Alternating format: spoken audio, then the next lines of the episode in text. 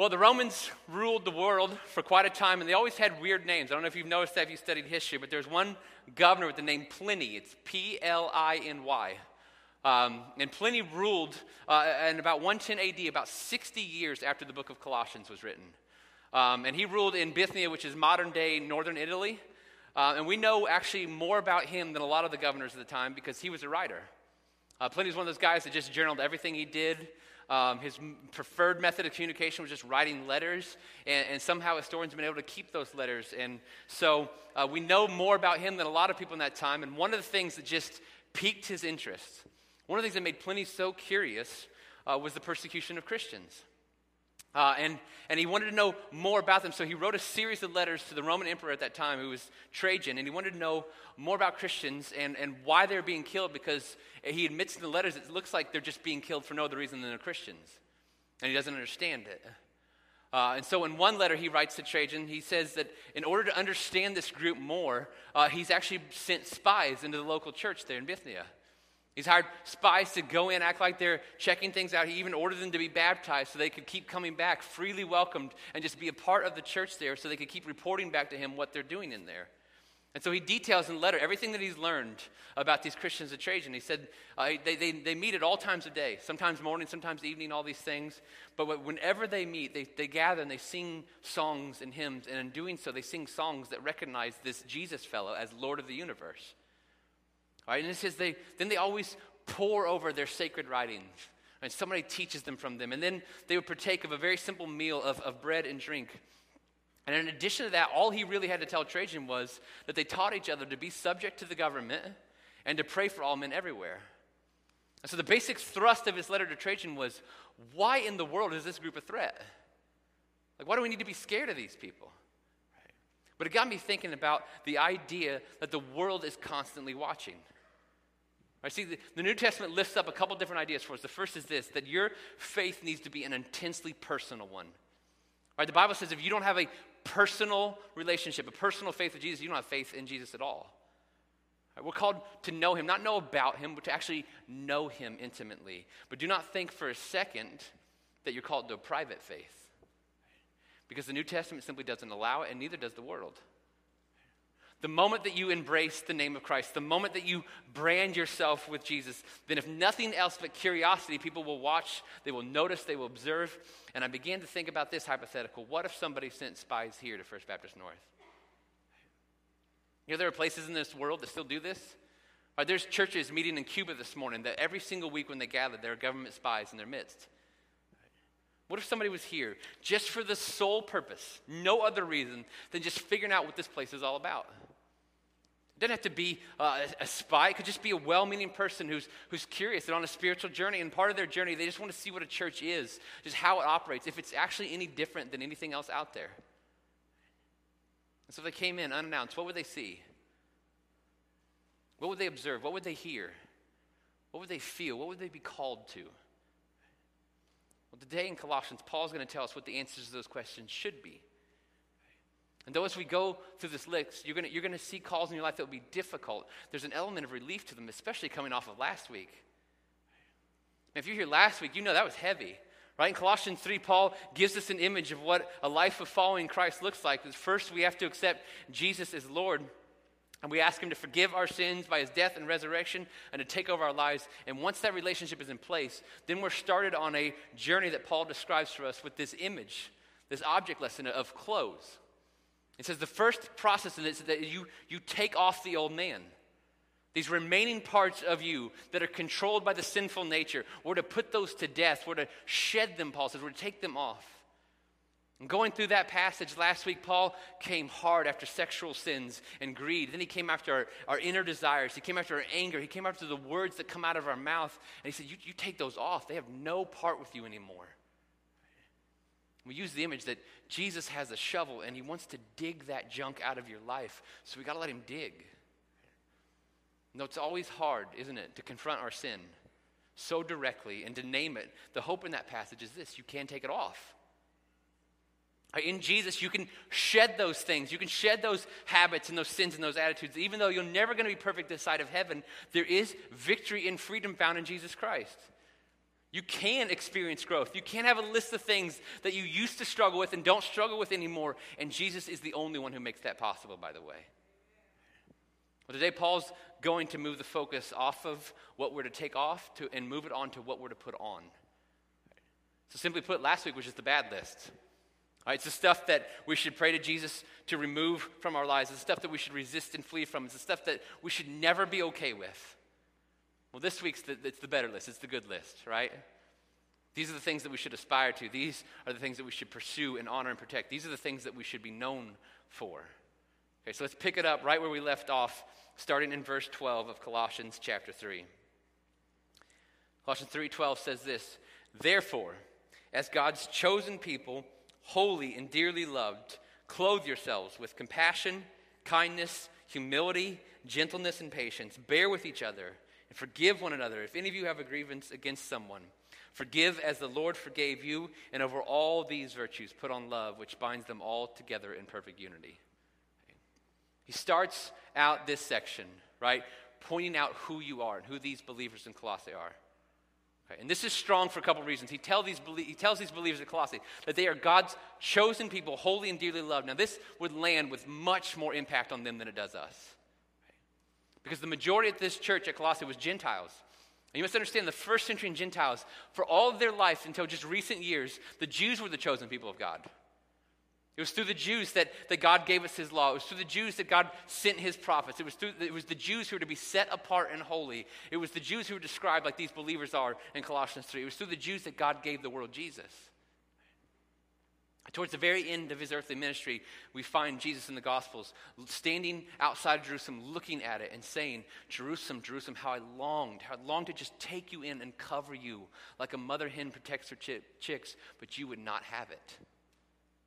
You wouldn't have it.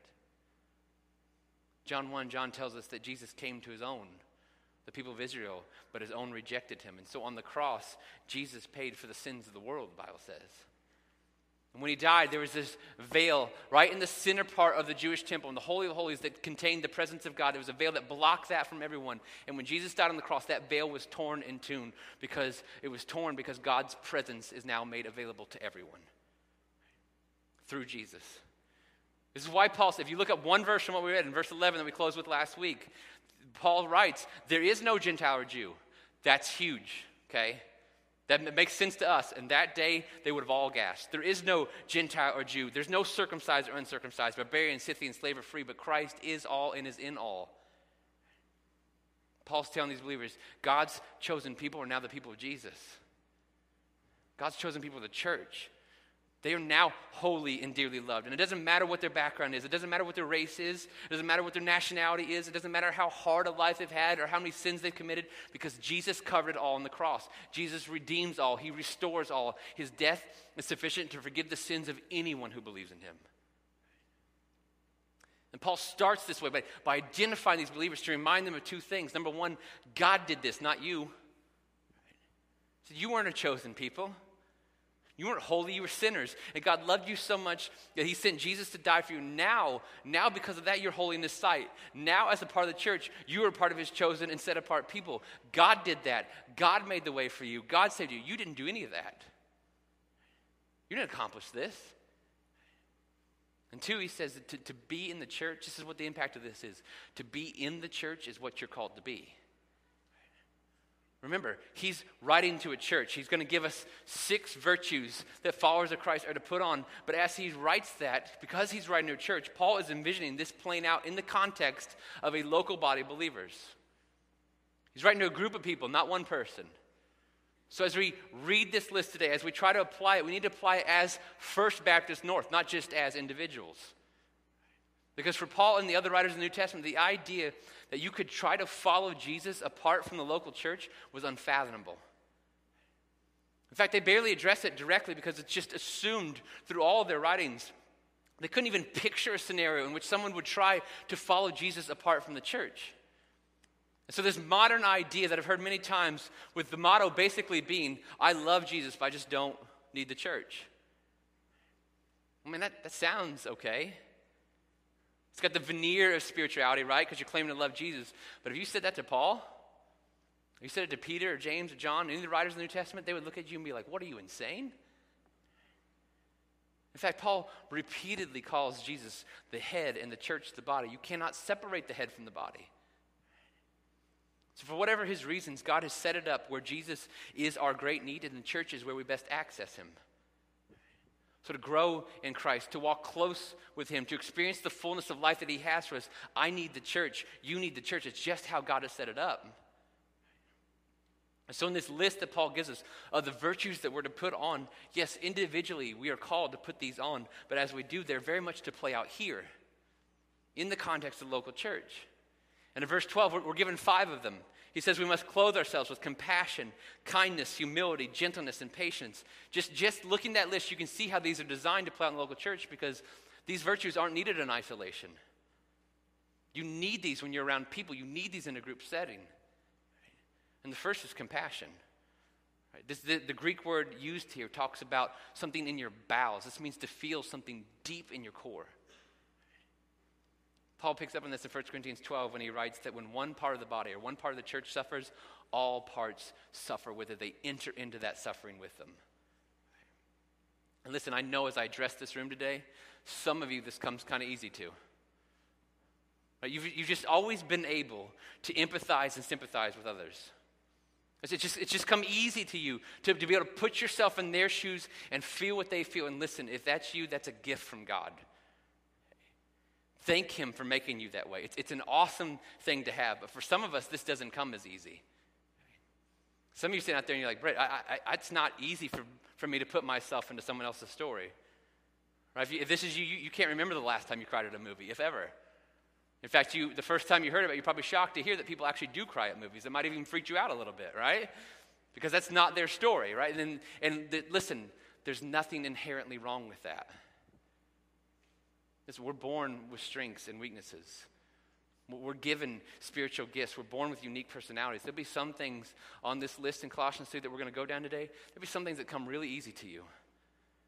And there'll be some you read and like, that's just foreign to me. I don't even know how to do that. But the hope is this Jesus is greater than all of them. So as we make our way through this, if we come to something that's always been easy for you, man, thank God for that. If, you, you're somebody who compassion's just been easy for you, then that's awesome. That's a gift from Him. Be thankful and ask Him to, to help you stoke that by giving you opportunities to express that compassion. And if you're more emotionally stunted, talking to the men here, Okay, if you're more emotionally stunted and you have a really hard time expressing how you feel about something, much less being able to feel what somebody else feels, then take that to Him. Ask Him to help you put this on. Say to Him, God, I know you want me to have this virtue because it's in your word, so you give it to me. Will you clothe me with it because this isn't, this isn't me naturally? Compassion is when you feel the hurt, you feel the struggle, you feel the pain of others, and so you enter in that realm with them. And kindness, the next one on the list is just responding to it.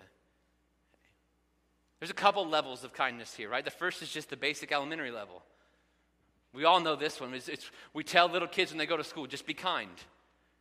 Uh, don't be mean. Don't be a grouch. Don't be a jerk. Just be kind, right? Just say kind things. Carry yourself with a kind demeanor. This is a basic level idea. The deeper level is this if compassion is the feeling, then kindness is the action. Kindness is putting hands and feet to compassion because as a follower of Jesus Christ, it's simply not enough to just feel what someone else is feeling. Now, you've been called to enter into the fray and offer the peace and love of Jesus. So we bandage wounds, we feed the hungry. We sit and we mourn with the grievers. We pray for the sick. We, we clean up after the storms. We express the love of Jesus in action. And we do this in the church for each other, and we do this as the church for the world who so desperately needs what we have, which brings us to humility. Paul says we're to put on humility.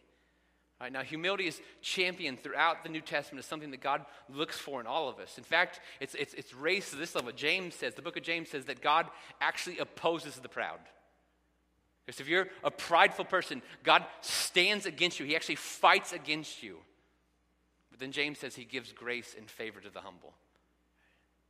If you hear just probably four or five weeks ago, and when we made our way through chapter 2, Paul warned his readers in Colossians 2 against false humility.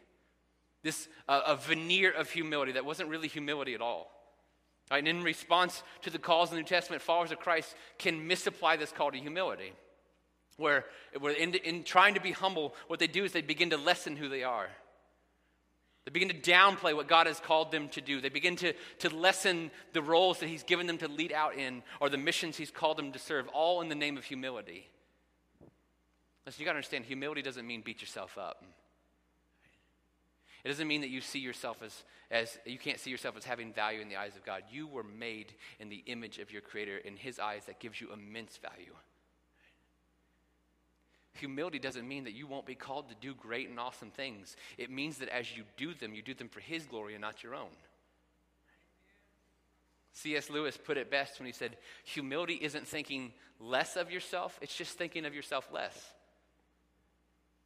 Just think about yourself less often. As you, as you go through your days, as you go through your life, your mindset is always on two things. Number one, how do I make a really big deal out of Jesus in this day? And number two, how can I serve others today? And listen, we all like nod to that. Yeah, that sounds good. But this is how intense this is. When we gather as a church, Paul's saying, none of us should be thinking about ourselves.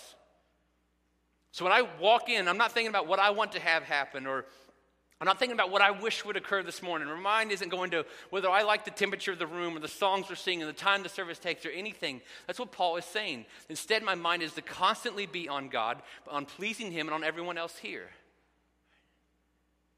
How can I love others today? How can I serve someone else today? How can I enter into their fray? How can I make those guests more comfortable? I've never introduced myself to that family. I need to go do that. Focus goes from out to goes from in to out. That's humility. And here's the thing, it seems harder at the start, but there's a secret to it. If you live like this, if you actually live like this, guess what? You don't have bad days. You have a lot less of them because you know what happens? Bad days come when we don't get what we want. Bad, frustrating days come when our own expectations aren't met, met, when we feel slighted. But if our focus is always on others, we, have, we just have more good days because we're not focused on ourselves. We don't have time to be frustrated or injured because we're not even thinking about ourselves. And as Paul says, as followers of Christ, as the church, we need to put this on. We need to be marked by this. We need to be defined by it. We need to wear it for all to see. And then he goes from humility to gentleness. Now, this doesn't mean you're a pushover. It simply means this just take the edge off. Just take the chip off your shoulder. Nobody needs it. Right? There, there are a few things that we need to remember about each other. Number one, none of us are perfect. Every single one of us are, are unfinished products. So we shouldn't be shocked when we act imperfectly. We shouldn't be harsh and dismissive and write others up or write others off. And number two, we don't really know what's going on in someone's heart and life. If the Bible's right, and it is, that, and it says that God is going to judge us not for what we do, but why we do it, we'd be wise to remember that about each other. So, in the church of Jesus, marked by gentleness, we give each other the benefit of the doubt. When you hear half a story, don't you dare fill in the rest of the details, assuming the worst in someone. That's evil and wicked. It's not gentle. When you see an action, don't assume you know the heart behind it. If there's a genuine level of concern you have for them, you maybe think that they're, they're heading the wrong way, then go to them in grace and with questions. Don't go to them with accusations and harshness. And listen, this applies to the church, but if you clothe yourself with this, it should define you. Something you need to realize you don't know everything about your coworker. You don't know everything about your boss. You don't know everything about your neighbor. You don't even know everything about your spouse. So take the time to ask questions if something is bothering you or concerning you, but, but do it in the name of gentleness. Stop assuming the worst in other people. Give them the benefit of the doubt. And you just might learn something along the way. one of the things you might learn is patience. Patience is the fifth virtue listed in verse 12, and it can be one of the hardest because we live increasingly in an on demand world. Just this week, I ordered a new uh, Bible study software program, and I'm pretty excited about it because this is a really extensive, intense program. Um, and I was on the phone with the rep who had sold it to me, was telling me when I started the download, now don't call me back in a couple minutes if it's not downloaded because this will take a few minutes. And I was like, I'm sorry, late, no offense, but This is an 800 kilobyte program. Of course, it's going to take a few minutes to download. And she's like, You'd be surprised. I get calls back in 90 seconds to two minutes, people demanding, wanting to know why their program isn't opening. And I was like, Man, this is a Bible study program, right? And we can't wait five minutes for it? Okay. Because we, we just don't like being patient, right? It's not just with software programs and, and grocery lines and fast food lanes. Let me ask you a question. The car in front of you is always driving too slow, isn't it? And that car behind you is always driving too fast, isn't it? Somehow you've discovered the optimal driving speed on every highway in America. Can I just say, thank God for you? We salute you, all right? You are amazing. See, this plays out in how we deal with people. Because of our sinful nature, we always want people to be patient with us. We just never want to be patient with them. And we want God to answer our prayers, and it'd be a lot better if He'd do it yesterday. We want people to mature and grow a lot faster than they do. We want them to just get over things. Just get over it, man, a lot faster than they do. And as a follower of Jesus and a part of his church, we are being called here to remember that we're all unfinished products. And thank God that he was patient with us. He could have wiped us off the face of the earth and been fully right to do so. But he kept wooing and he kept drawing and he kept revealing himself to us, waiting patiently for us to surrender to him. And now he's working and now he's forming and now he's shaping us to be like him. And in that process, he's always more patient than we are. He takes his sweet time doing it. You could read all the Gospels Matthew, Mark, Luke, and John. Read them, uh, read every verse. You will never one time find Jesus in a hurry. God was never in a hurry because he was never impatient. Man, I'm in a hurry all the time. I want, I want things faster than they come all the time. So I need, I need Jesus to clothe me with patience. And in verse 13, the call gets even higher. Paul writes in verse 13 to, that we are to bear with each other and forgive one another. That's not hard enough. Here's the standard we are to forgive as God forgave us. Right, so, in this community of broken people who Jesus is making whole, known as the church, in this world full of sinful people, guess what? You're going to get hurt. It's good that you know that right now. Right, you come here, we're going to let you down. I'm going to let you down. Just, if it hasn't happened yet, just wait. Somehow, some way, you will be hurt or offended in your church experience because somehow, some way, a sinful person acted sinful. Shock. And Paul doesn't want to dismiss your hurt.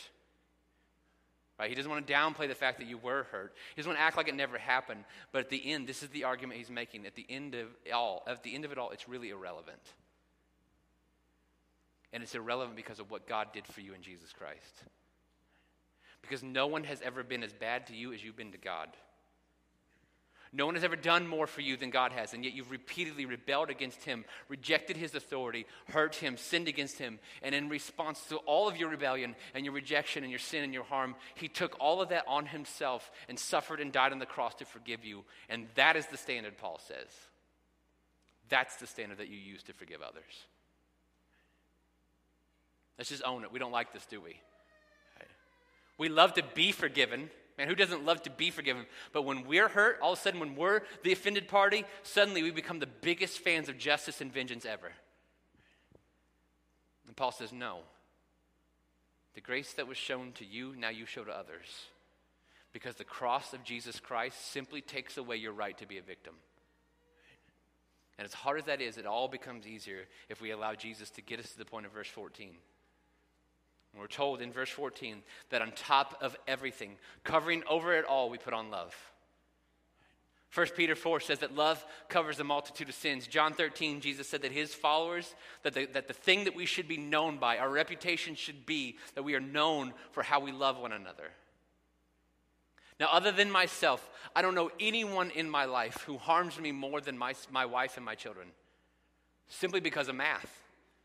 They just have more opportunities to do so than anybody else. And, and, and I'm going to be honest with you today, it's really easy to forgive them. It's really easy. And it's because I love them. It's really easy to forgive them because I have seen them forgive me over and over and over again when I hurt them and let them down. This is why Paul says that above it all, we need to put on love because if you love someone, it's not hard to be compassionate you love someone, it's, not hard to be kind or gentle or patient or forgiving towards them. It's not hard to think of what's best for them and not think about yourself. Not if you love them, it comes natural. So, do you ask God to help you love people in your life like that? Do you ask God to, to help you love the people in this place like that? Even if they go to a different service than you even if they're in a different phase of life than you, even if they see things differently than you do, even if they have different sins and struggles than you, or do you just act like you don't need them to, for, to, for them to be a part of your experience here? This is what we're called to. And he closes out this section with this. He starts in verse 15. Colossians 3, verse 15. Let the peace of Christ rule in your hearts, since as members of one body you were called to peace. And be thankful. Let the message of Christ dwell among you richly as you teach and admonish one another with all wisdom through psalms, hymns, and songs from the Spirit, singing to God with gratitude of your hearts. So, number one, he says we're, let, we're to let peace rule us. This is hard to apply, but a really simple idea because peace comes from one source. Peace comes simply when we're committed to Jesus as our authority. When we are sure to keep Jesus as our authority, when we, that we take our lead from Him, that He has complete say and reign in our lives, we're going to experience peace because He is the Prince of Peace. The second thing Paul says we are to do is we are to let the message of Jesus dwell richly among us. Now, that word message could also be translated word. This is the word of Jesus, the message of Jesus. We know what this is. This is the gospel. It's this good news that, that tells us that we are sinners and we can never get to heaven by anything that we do. We're doomed. We're condemned already, John 3 says. But in response to that, God sent Jesus who came and lived the perfect life that you and I couldn't. And then Jesus died in our place on the cross to pay the penalty that we owe God. And three days later, he gloriously defeated death by rising again. And now all who turn to him, all who trust in him with their lives and ask him to forgive them, will be forgiven of their sins and granted eternal life in heaven with him. That amazing story of grace, that grand story of God's redemption and how God came to save us, should dwell among this place richly, Paul Paul says. It means we should think about it all the time. We should talk about it constantly. We should share it. It should define the way we live. We should rejoice in it. We should sing about it and preach about it and proclaim it. It should be the center of everything we do around here. There's a real easy example of this, of how this plays out. It's just the video series we're doing. Right? In response to the growing number of children and young families that God is sending our way, we're going we're gonna move a ramp, and that's going to start a domino effect. Okay? Just by changing entrances to our building, it means then we're, next we're going to give up all our office space, which means we need to find new office space somewhere. And, and then when we move those, we're going to move around some Sunday school classes. And then we're going to have to knock down some walls. We're going to have to build some new walls. So the question is, why do all this? I mean, why go through all that effort and do all that work and move all those things around? Why not just say, you know what? We're full. It is what it is. Why not just say, I mean, sure, it's crowded, but they're only back there, what, an hour and 15 minutes? Well, the reason those aren't options that we ever considered isn't just because it's a really cheap thing to say to our parents and volunteers. But the reason that's never an option is because of the gospel. Because hear me, as the church of Jesus, we are never full. We are never satisfied with the number of people that we can point to the life changing and eternity saving truths of Jesus. Because it simply does not matter how many ramps we have to move, how many walls we have to knock down or put up, how many rooms we have to adjust or switch. If it grants us the opportunity to tell one more child, one more family, one more person about what Jesus can do for them, then it's all worth it because this is what we're about. This is what we're about here. And as we do this, Paul says we are to come alongside each other and teach and admonish one another.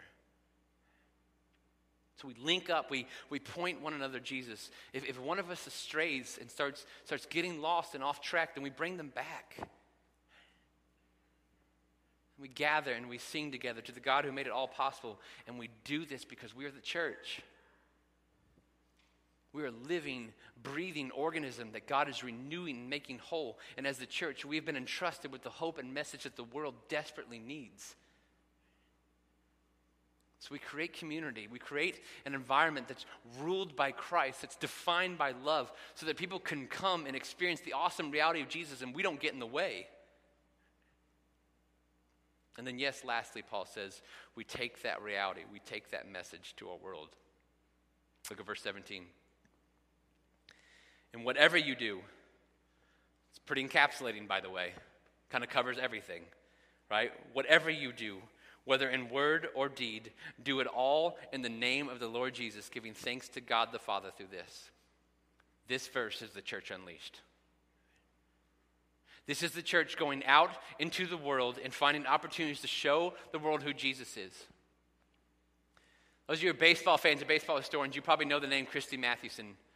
Uh, he's, he's long gone, but Christy Mathewson was one of the greatest pitchers to ever play baseball. In the year 1908, he won 37 games as a starting pitcher, which is almost unheard of. But there's one play that's been recorded for, for history, kind of been passed down as an impressive play, and he wasn't pitching, he was a base runner.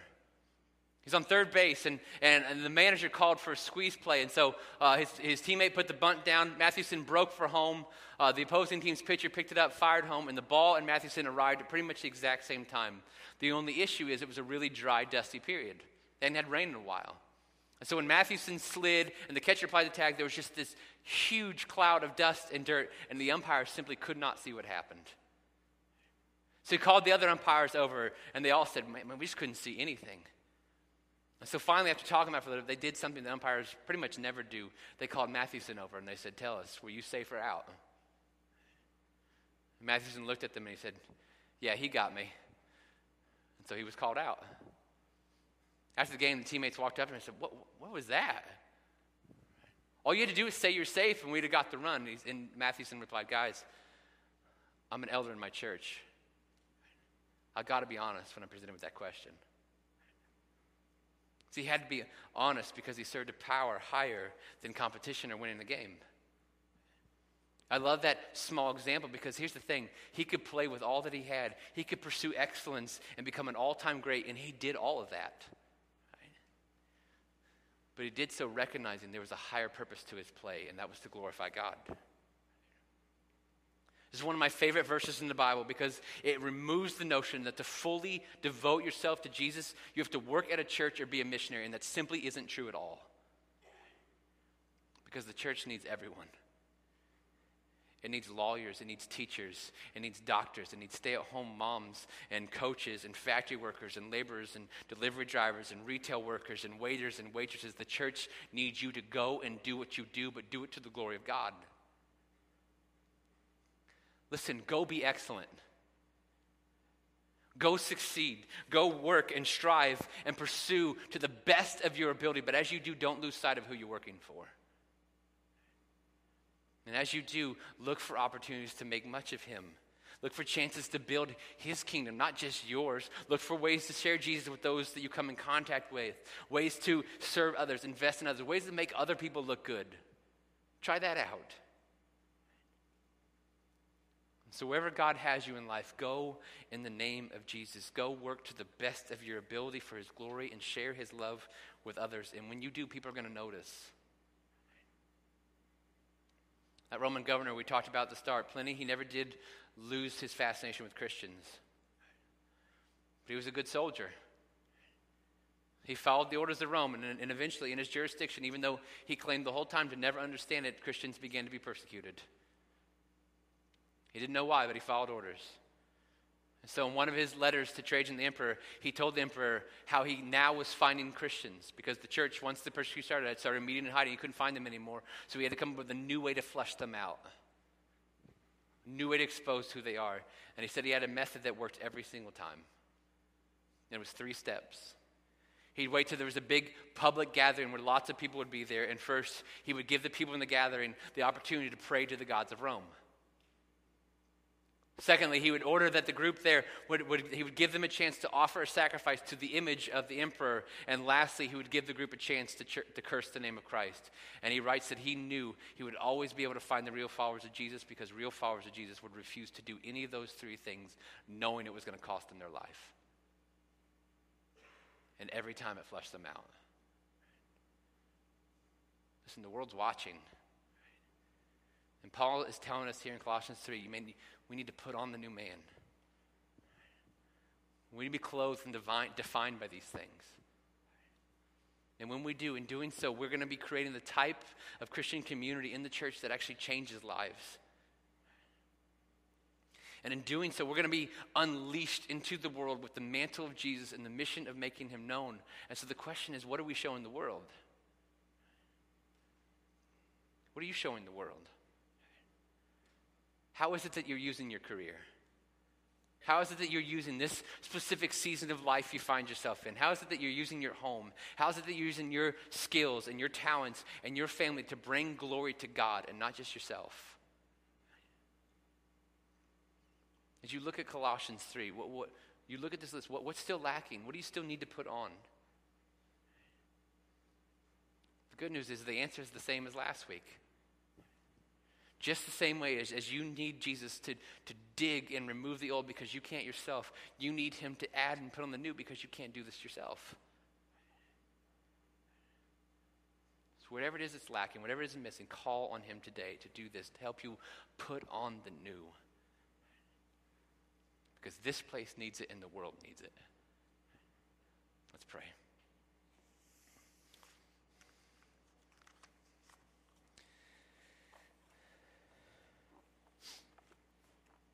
Father, we thank you for the calls in the Bible like Colossians 3 that just seem impossible, Lord.